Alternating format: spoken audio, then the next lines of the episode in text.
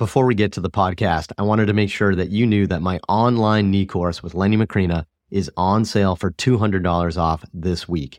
If you want to learn exactly how to evaluate and treat the knee, you're going to love our comprehensive course where we cover our clinical examination, exercise progressions, and specific information on ACL, meniscus, patellofemoral, articular cartilage, osteoarthritis, and so much more. Plus, you can earn a ton of CEU credit.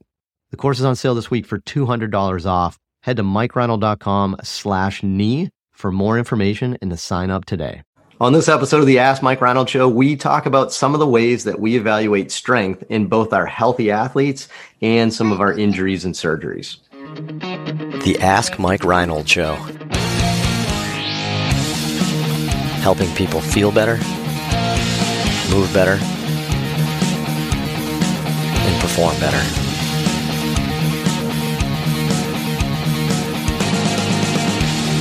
Before we get to the podcast, I wanted to make sure you knew about my free online course on the introduction to performance therapy and training. If you want to learn how to get started optimizing and enhancing performance, this is the course for you. Head to mikereinold.com slash performance to sign up today. Welcome back, everybody, to the latest episode of the Ask Mike Reinold Show. I am here up in Boston, Massachusetts, with my crew at Champion Physical Therapy and Performance up here again in Boston. We're here answering your questions for another amazing podcast episode. Thank you so much for joining us.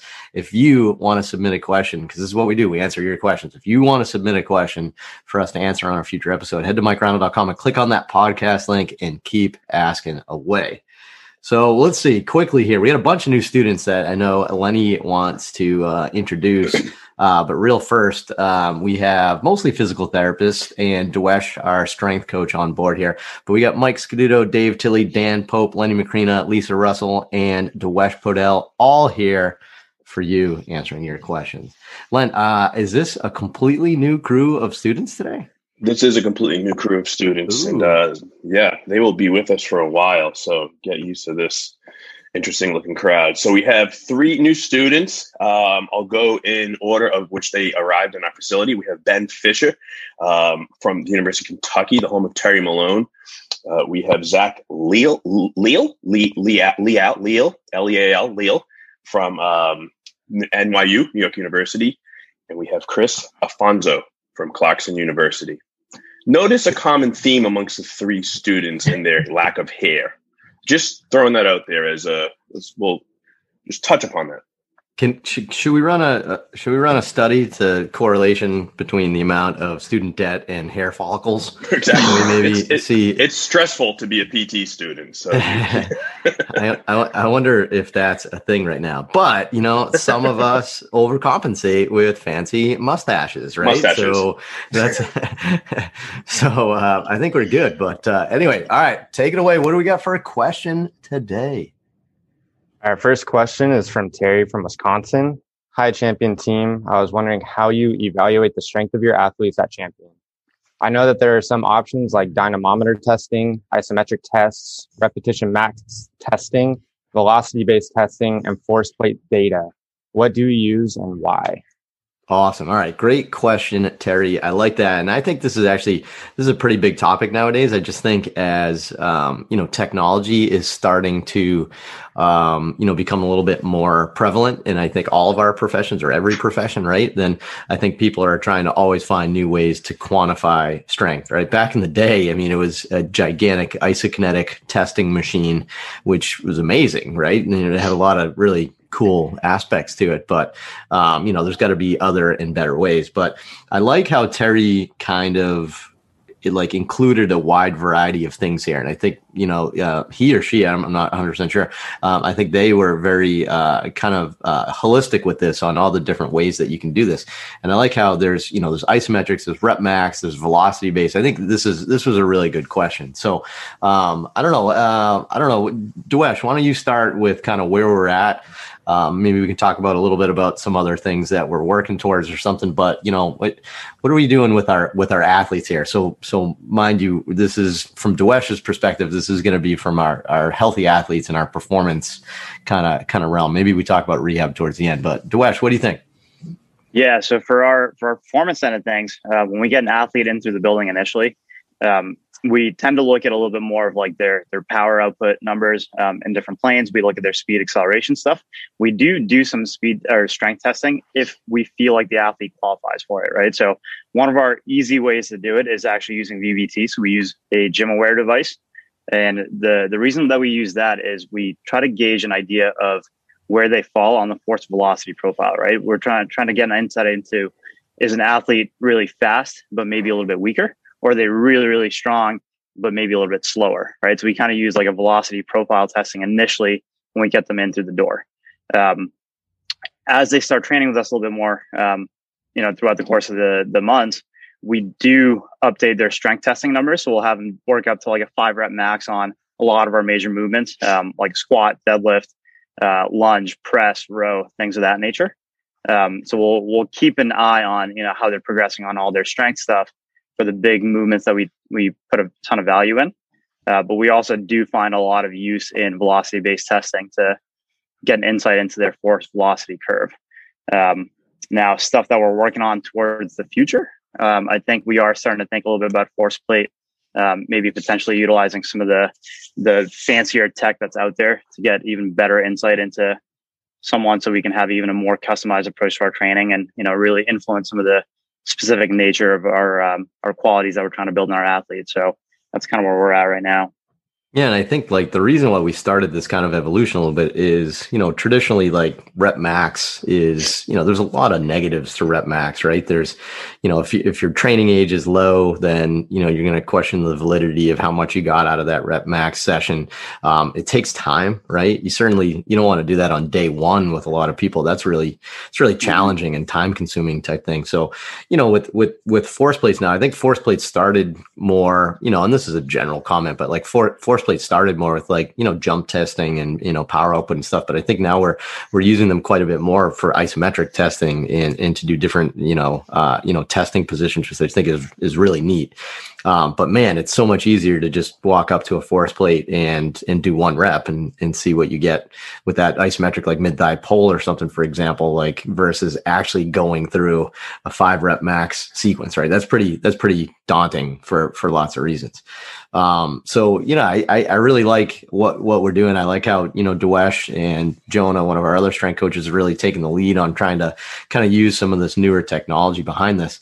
Um, one thing I think I would add, just in terms of of um, you know, kind of talking a little bit about you know the the why behind you know our strength testing too, is that uh, you know rep max testing is awkward, but for us, we think of just like just tracking their normal training as also testing right? So there's ways you can do equations, and and what we try to do is like towards the end of different phases with our athletes, we'll we'll just record how many sets, reps, and weights did they and did they use, and then we can make that uh, a standardized rep max equation just to kind of follow people. So that way, there's no testing. We're not testing their strength. We're almost just monitoring their performance of their strength exercises through their program, right? Did I say that well, Dewesh? Did I hack any of that up? No, no, I think I think you said that well. Yeah, I mean, we we like push an athlete, let's say like week five of their training program, we might push them a little bit harder, but it's not like, hey, go, you know, max effort and try to lift as much weight as humanly possible with that form. Right. We're saying, you know, pick a weight that's really challenging so that we know that you you have this X amount left in, in the tank.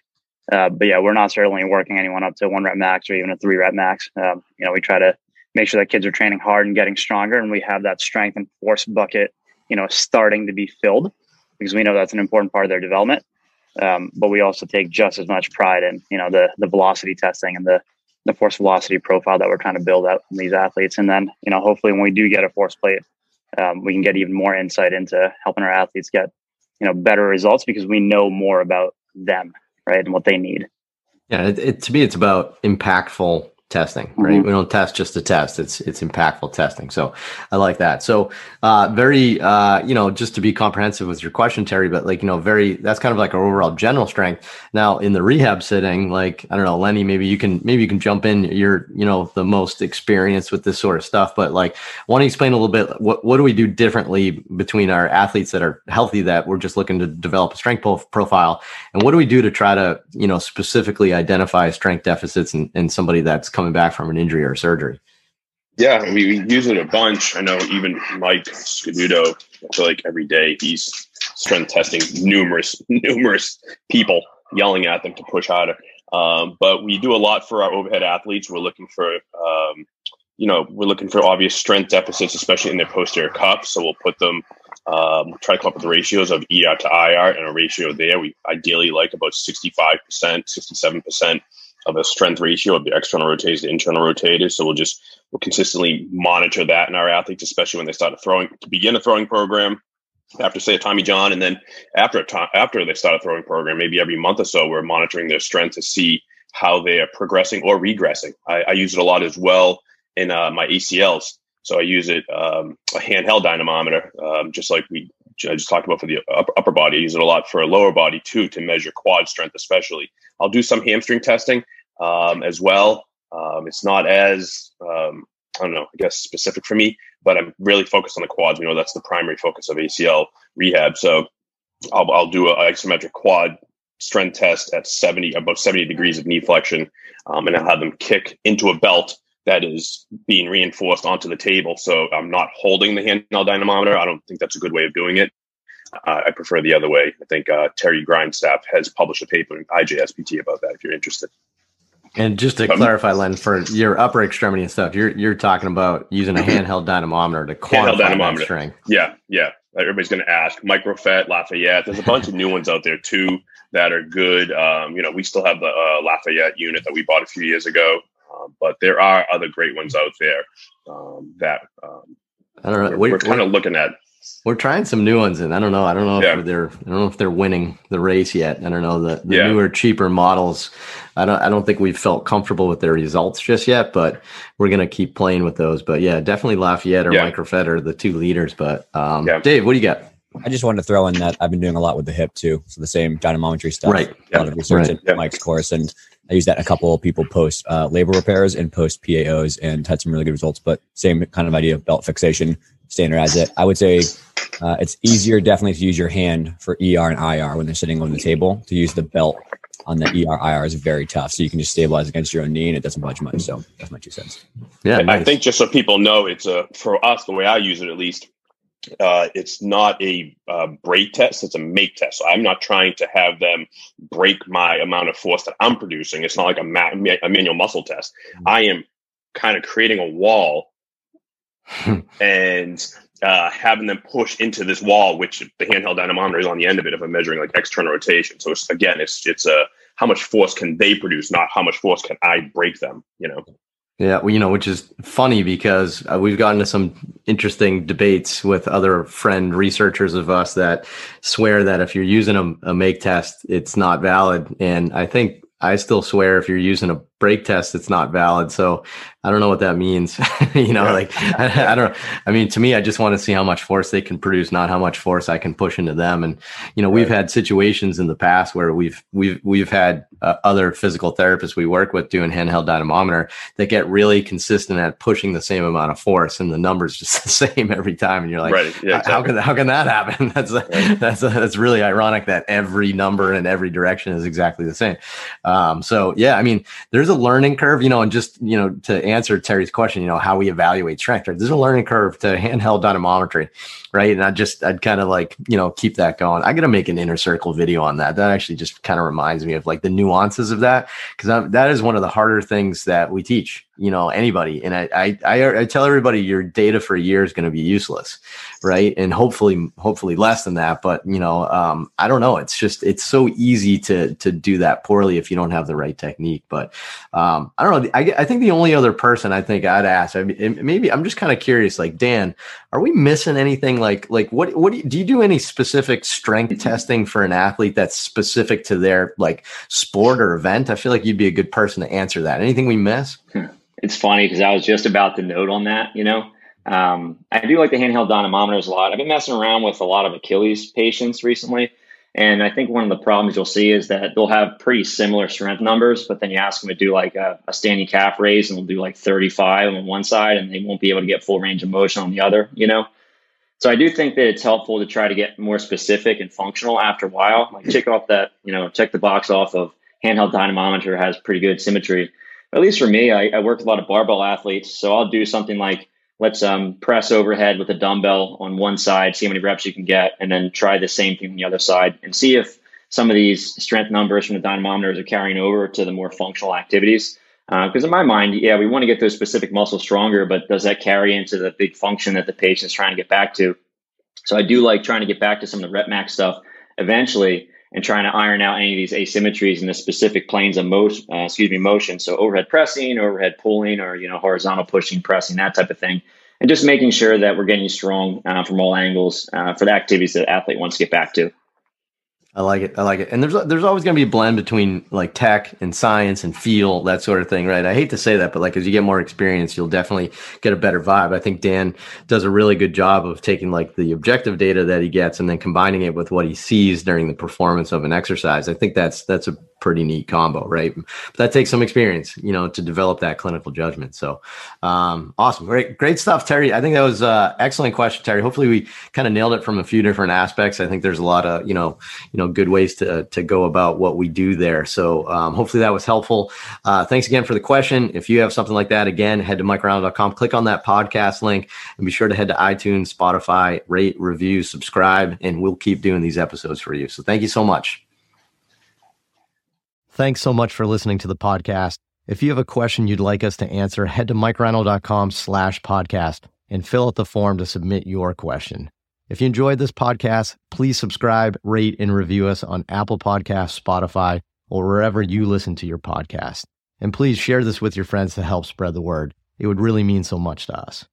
Please check out all my online courses, articles, newsletter, and more at mikereinold.com. There's always a ton of great perks for my newsletter subscribers.